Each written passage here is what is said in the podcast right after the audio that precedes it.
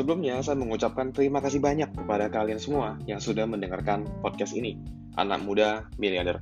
Karena berkat kalian semua, podcast saya menjadi top 10 podcast di Spotify dalam waktu dua hari sejak saya publish. Dan sesuai request teman-teman, di Instagram saya, kali ini saya akan membahas bagaimana saya menghasilkan 100 juta pertama saya di usia 15 tahun. So, here we go! Semuanya dimulai ketika saya berusia 14 tahun saya dulu sebenarnya anak yang cukup nakal di sekolah. Tiap pengambilan rapor, orang tua saya selalu dipanggil. Jadi saya juga tidak pernah masuk top 10, ya, ranking 10 besar gitu. Sedangkan adik-adik saya, Cindy dan Cynthia, mereka selalu juara kelas. Bahkan juga sering juara satu, gitu ya. Saya sejak kecil memang sudah senang berjualan. Saya suka melakukan sesuatu yang bisa menghasilkan uang. Jadi dulu pas eh, zaman SMP, SMA, saya pernah jualan baju ke teman-teman kalau udah deket-deket Chinese New Year. Terus juga pernah ngajar les piano ke teman-teman sekolah. Dulu saya mempunyai lima murid dan tiap minggu mereka membayar saya 100 ribu per satu minggunya. Terus juga pernah ikut MLM saat itu. Itu pas kelas 2 SMP.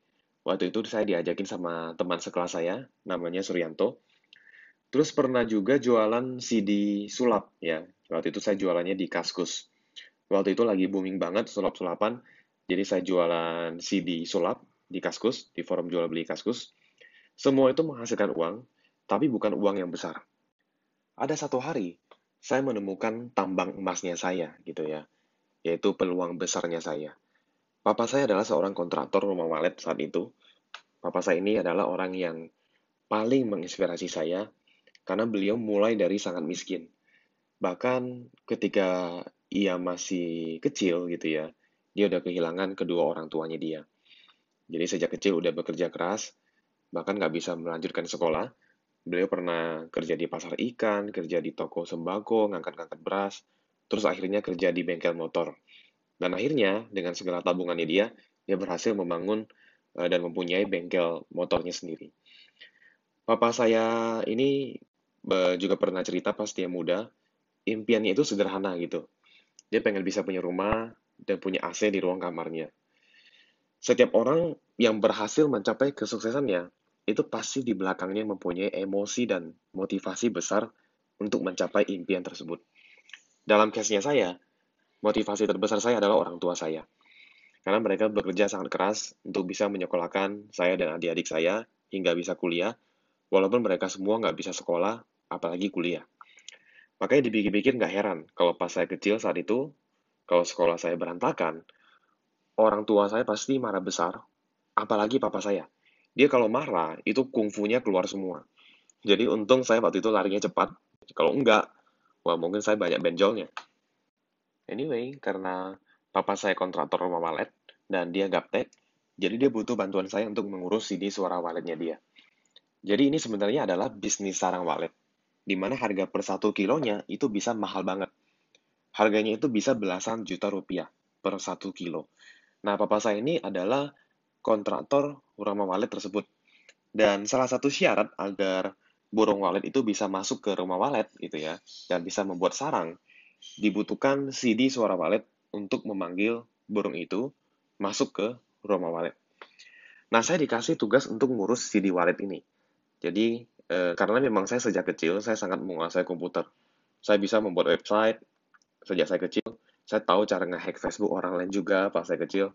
Dan semuanya otodidak. Saya belajar dari Om Google dan Om YouTube. Ada satu hari, saya penasaran banget dengan harga CD wallet ini. Saya coba cari tahu di Google, dan ternyata harganya fantastis, teman-teman. Satu CD itu bisa harganya 2 jutaan rupiah, hingga ada yang 5 jutaan rupiah per keping CD-nya. Di situlah saya mulai berimajinasi. Kalau saya bisa jual 4 CD aja, satu bulan, dengan harga 2,5 juta rupiah, berarti saya punya omset satu bulan, paling enggak di angka 10 juta rupiah. Nah, di situlah saya sangat termotivasi. Saya bahkan waktu itu pernah bolos sekolah untuk ke warnet, ya. Saya jual di forum jual belinya Kaskus saat itu. Saya pantengin tiap hari, dan dengan segala kerja kerasnya saya selama tiga bulan, ternyata saya menghasilkan 0 rupiah, alias tidak laku sama sekali. Tidak laku satupun. Momen itulah saya belajar banyak bahwa ternyata bisnis itu itu tidak selalu sesuai dengan hitungan di kertas. Semua bisnis yang bangkrut itu awalnya pasti karena profit dari hitungan kertas itu menarik banget gitu kan. Akhirnya dijalankan dan ternyata tidak berjalan sesuai dengan hitungan kertas dan akhirnya bangkrut. Jadi waktu itu saya kasih tahu papa saya bahwa saya jualan tiga bulan dan nggak laku sama sekali. Jadi awalnya itu saya memang sengaja nggak kasih tahu dia gitu ya. Karena saya pengen kasih kejutan untuk terakhir orang tua saya makan kalau misalnya e, bisa menghasilkan uang. Karena dari sisi sekolah saat itu saya nggak pernah bisa membanggakan mereka lah. Terus papa saya memberikan saya satu buku yang berjudul Marketing Revolution, karya Tung Desem Waringin. Itu adalah buku pertama yang saya baca. Ya. Jadi saat itu saya seumur hidup, saya sebenarnya orang yang nggak suka membaca. Salah satu cara tercepat untuk membuat saya tidur itu adalah dengan membaca. Cuma karena saya dengan posisi yang ingin menghasilkan uang besar, dan jualan tiga bulan nggak laku satu CD pun. Akhirnya buku tersebut saya baca dan selesaikan dalam waktu kurang dari satu minggu. Nah, momen itulah mata saya benar-benar terbuka, teman-teman. Mengapa saya punya jualan, itu nggak laku sama sekali. Akhirnya saya mengubah semua konsep jualan saya. Saya bikin semenarik mungkin. Bahkan kesannya, kalau customernya nggak beli, itu terkesan bodoh. Saya jual harga CD-nya waktu itu 2,5 juta rupiah. Saya bikin penawaran yang terbatas, disertai dengan waktu yang terbatas. Kalau misalnya beli CD yang harganya 2,5 juta rupiah, dapat bonus lagi CD lainnya dengan nilai 5 juta rupiah. Gratis ongkir se-Indonesia, pembelian selanjutnya, uh, pembelian selanjutnya juga diskon 50%. Bahkan kalau misalnya pembelinya ajak teman, beli di toko online saya, dapat komisi lagi 30%. Terus saya punya teman-teman di sekolah, saya ajak mereka jualan juga produk saya. Saya ajarin mereka cara jualan di Kaskus. Dan kalau mereka berhasil menjual, saya kasih komisi 30%. Nah, ada salah satu teman saya waktu itu yang berhasil menjual. Namanya Edi. Dia yang punya showroom Kawasaki di kota Singkawang. Nah, singkat cerita sih, setelah menerapkan semua itu, omset 3 bulan pertama saya yang awalnya 0 gitu ya, 0 rupiah, itu menjadi 15 juta rupiah dalam waktu satu bulan dan saya menghasilkan 100 juta pertama saya 6 bulan kemudian. Pelajaran apa yang bisa kita pelajari dari pengalaman ini, teman-teman? Saya bisa menyederhanakannya menjadi dua pelajaran. Pertama, hasil income per bulan kita sama dengan kapasitas kita.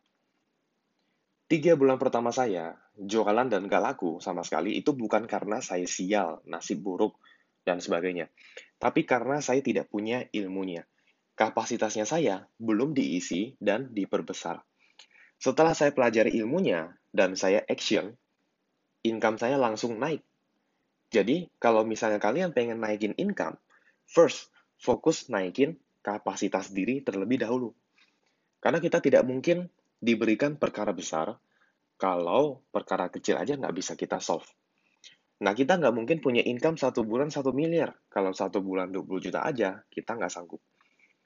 Jadi, sekali lagi, hasil income per bulan kita itu sama dengan kapasitas kita. Mau naikin income, naikin dulu kapasitas diri kalian. Nah, pelajaran kedua adalah investasi terbaik adalah investasi pendidikan. Hanya gara-gara papa saya memberikan saya satu buku yang harganya mungkin nggak lebih dari 100 ribu rupiah. Setelah saya baca dan saya praktekin isinya, itu bisa menghasilkan sesuatu yang nilainya besar. Dan sampai hari ini, ilmu itu tetap saya kuasai. Makanya saya sebut ini sebagai investasi terbaik karena memberikan return yang besar sekali. Sekali kita baca buku atau kita ikut workshop, ilmunya langsung bisa kita kuasai dan kita praktekkan seumur hidup. Di titik itulah saya dari malas baca, saya menjadi ketagihan membaca buku. Saya dulu berpikir, satu buku aja bisa membuat saya punya uang 100 juta rupiah. Apalagi 100 buku. Apalagi 1000 buku. Nah, di situlah teman-teman saya punya prinsip hidup saya muncul, di mana satu minggu satu buku, satu tahun enam workshop, gitu ya. Sampai hari ini saya sudah membaca 300-an buku.